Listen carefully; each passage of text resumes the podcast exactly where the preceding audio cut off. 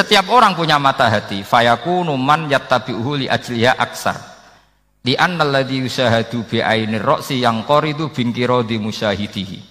Walladhi yusahadu bi ainil akli bakin yusahiduhu kuluman ja'a badal awal mustamirron. Sesuatu yang dilihat dengan mata kepala, setelah para saksi ini meninggal, maka setelahnya mencari-cari, bisa percaya, bisa enggak. Tapi mukjizat yang disaksikan mata hati, siapa pun percaya dan sampai ilayahumil kiamat. Dan tentu Quran lebih unggul dalam hal ini. Dan insya Allah kita semua adalah ahli Quran. Yaitu harus punya kesimpulan falam mata bayana lahu qala a'lamu annallaha ala kulli syai'in qadir. Sebagian ayat walita alamu annallaha ala kulli syai'in qadir wa annallaha qad ahata bi kulli syai'in ilmu. Itu kenapa mujizat Al-Quran dasar. Itu yang gampang-gampang ya melihat nyamuk, unta, kerbau itu yang gampang. Anda tak naikkan kelas sedikit menjadi agak ilmiah. Misalnya begini, kamu ahli falak. Misalnya kamu ahli falak. Misalnya kayak batu rehan ya. Itu pasti tahu kalau matahari dan rembulan dibikin Allah itu asyam suwal komaru bihus bahwa matahari dan rembulan dibikin ini untuk hisab. Walladzi ja'ala syamsa dia awal qamara nura wa qaddarahu manazila li ta'lamu adada sinina wal hisab. Sehingga ketika ternyata betul samsiah bisa dihitung menjadi tahun samsiah. Yang oleh bahasa milenial disebut Masihiyah. Sayyidina Umar agak tersinggung. Sebetulnya yang namanya hisab itu tidak ada hubungannya dengan Masehi dan Hijriyah itu tidak ada. Semua berdasar matahari atau apa? Rembulan. Lah sialnya yang samsiah ini oleh bahasa internasional disebut apa? Masehiyah. Makanya Sayyidina Umar marah terus bilang ya sudah kalau gitu Komariah bikin apa? Ya. Jadi itu sebenarnya nama politik. Sebetulnya kalau objektif yang jadi ukuran ya Samsiah sama Komariah. Berhubung ini sudah diambil tetangga, partai sebelah akhirnya ya kira-kira gitu. Jadi kira-kira seperti itu. Akhirnya kita namanya apa? Hijriah, apa Samsiah sama apa? Hijriah. Sebetulnya yang yang asli ya Samsiyah Komariah. Tapi nggak apa-apa lah. Dunia itu pasti ada ada politiknya. Lah yang repot orang-orang fanatik hukum pakai bahasa nasional itu repot. Jadi misalnya kematian Yesus Kristus itu mesti Batu Rehan kan nggak percaya. Akhirnya ditambahi kematian Sibeh. Karena kalau bilang iya kan percaya. Makanya ditambahi apa? Sibah. Karena menurut orang Islam berkeyakinan Nabi Isa itu gak ter gak terbunuh. Maka ditambahi apa? Sibah. Saya dulu pernah usul. Karena beliau itu kalau manggil bahasa itu bude, jadi saya pernah sowan usul. Mbak ditulis gini saja, Mbak. Kematian Yesus dalam kurung katanya. Tapi mungkin terlalu vulgar ya, jadi jadi akhirnya dibikin apa? Sibah ya. Di kalender Kudus kan apa? Sibah ya ditambahi sibah. Ya nggak apa-apa lah. Yang penting keyakinannya masih benar gitu. Jadi masih masih benar. E, kalau usulan saya terlalu ekstrim, masa dikasih apa? Katanya.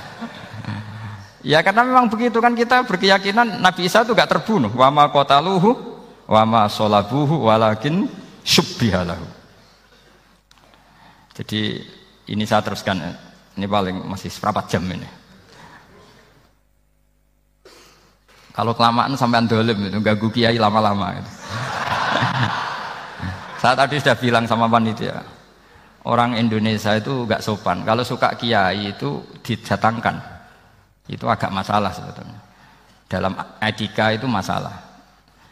Kalau seneng kiai ya sowan ngaji, jangan sowan di dalam itu ganggu ya, sowan ngaji saja. Dulu Imam Malik itu anaknya raja itu, Imam Malik itu seangkatan dengan Harun Ar-Rasyid. Makanya jangan jangan berharap kalau saya gampang diundang. Bukan karena saya sombong, memang etikanya seperti itu. Jadi Imam Malik diminta datang ke istana untuk ngajar anak-anaknya Harun apa? Ar-Rasyid. Masyur Imam Malik tersinggung terus kata bang, al ilmu yuk talayati. Ilmu itu disowani bukan soan. Akhirnya Harun Ar-Rasyid minta anak-anaknya datang ngaji ke Imam Malik. Itu anak presiden. Imam Malik berani. Al ilmu yu'ta layati. Tapi kalian beruntung karena saya hormat sama mbah saya di sini. Wong makom buyut saya itu ya berarti apa ya? Selatannya makamnya saya Ja'far Sotik itu, itu di situ kan ada makamnya Mbah Soleh, Mbah Maksum itu mbah, saya. Nah, makanya dulu saya ngaji di sini lama di Damaran itu. Maksudnya lama itu ya ya mungkin setahun. Karena saya memang mulai kecil di sarang, sampai sekarang saya masih ngajar di sarang. Eh, tapi dulu cukup ya karena saya ke sini sudah hafal Quran jadi hanya setor setiap hari satu juz satu juz jadi cepat lah. Saya tidak punya masalah ingatan alhamdulillah jadi cepat cepat cepat hafal. Saya terangkan lagi ya ini penting ya masalah mukjizatnya Quran. Selama ini orang tuh mau bilang kok mukjizatnya Quran itu dasar dasar tapi nggak bisa menerangkan itu masalah. Makanya kita harus bisa menerangkan mukjizatnya Al-Quran dasar itu apanya. Yaitu tadi, tongkatnya Nabi Musa hanya disaksikan oleh orang yang di era itu. Toh tujuannya mukjizat adalah diakui kemudian orang menjadi iman. Lalu Rasulullah Shallallahu Alaihi Wasallam beliau sudah intakola ila rofiqil a'la. Tapi konsepnya Quran menjadikan orang yang nggak ditunggui beliau tetap iman ila yaumil kiamah. Itu yang maksud fa'arju an aku na aksarahum tabi'an yaumal kiamah. Mukjizat saya cukup Quran kata Nabi. Dan dengan mukjizat itu orang akan iman ila yaumil kiamah. Caranya seperti ini. Karena tadi sedah-sedasatnya mukjizat tujuan utama orang terdikte supaya ekror ngakui kudrohnya Allah lah ngono kok ngenteni tongkat sakti lah opo cukup deloknya mau paham ya jelas ya Alhamdulillah mau naik kelas ini sudah benar ini sudah benar. Terus kedua begini, kedasatan Quran lagi. Quran itu bisa merunut, mentartibkan logika. Bahkan logika ini logika yang universal. Siapa saja merasakan logika itu. Misalnya begini. Dulu orang kafir itu punya Tuhan banyak. Tentu yang dipertuhankan ya? Yang dipertuhankan itu banyak. Karena pikiran mereka urusan banyak, problem banyak, ya Tuhannya harus banyak. Ada BPKB 3D kan, istri cerewet, macam-macam lah itu kan. Problemnya banyak, maka Tuhannya harus banyak. Karena Tuhan itu maknanya penyelesai masalah. Sehingga kalau masalahnya banyak, Tuhan harus banyak. Ketika Rasulullah membawa konsep satu Tuhan, mereka janggal. Makanya mereka bilang, Aja'alal alihata ilaha wahida innaha dalah syai'un ujab. Masa Tuhan satu? Ini aneh, nggak bisa.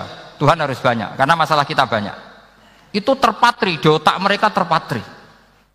Lalu Nabi dengan santai diajari Allah menerangkan. Andaikan kalian punya majikan banyak dan perintahnya beda-beda, kamu suka enggak? Ya enggak suka, mat, enggak enak. Punya majikan banyak itu udah enak. Milih mana majikan banyak sama satu? Satu aja, mat. Tuhan kamu adalah majikan kamu. Kalau banyak kamu bingung, Ya mat satu aja, satu aja. Itu segampang itu. Jadi menggiring Tuhan itu kan bos kita, tuan kita. Kalau banyak berarti yang memerintah kita banyak dan bisa konflik bos-bos kita ini karena berebut anak buah tadi. Akhirnya mereka, kalau kamu punya majikan banyak dan perintahnya beda-beda, semuanya minta dilayani. Kamu pusing enggak? Ya pusing, Mat. Minta mana? Majikan banyak sama satu. Satu saja Muhammad. Ya Tuhan kamu adalah atasan kamu maka harus satu. Mereka faham. Oke mat. Tuhan satu. Itu yang dimaksud dorobawaw matalar rojulan fihi syuraka umutasyakisuna warojulan salamal lirojul. Hal yastawiyani masalah. Langsung alhamdulillah. Karena mereka yang paling bodoh pun faham. Dengan logika itu faham. Kalau Tuhan banyak perintahnya banyak kita repot maka Allah bikin satu masalan yaitu rojulan fihi syuraka umutasakisuna wa rojulan salamal dirojul. Satu lelaki, satu bos, satu perintah. Kayak apa mudahnya Allah. Kemudian mereka tetap menuhankan Lata, Hubal dan Uzza. Karena mereka dipertuhankan. Sebenarnya nggak pernah Tuhan tapi dipertuhankan. Allah memberi contoh itu sederhana sekali. Wadorobawahu masalah rojulaini ahaduhuma abkam la yaqdiru ala syai'i wa huwa kallun ala maulah aina ma yuwajjihu la ya'ti bi khair hal yastawi huwa may ya'muru bil adl Kata kata kata Rasulullah, Lata itu menurut kamu apa? Ya Tuhan kami, Muhammad Hubal ya Tuhan kami, Uzal ya Tuhan kami. Lalu kalau mereka kotor, ya saya mandikan. Kalau hidungnya coplok, ya saya tata.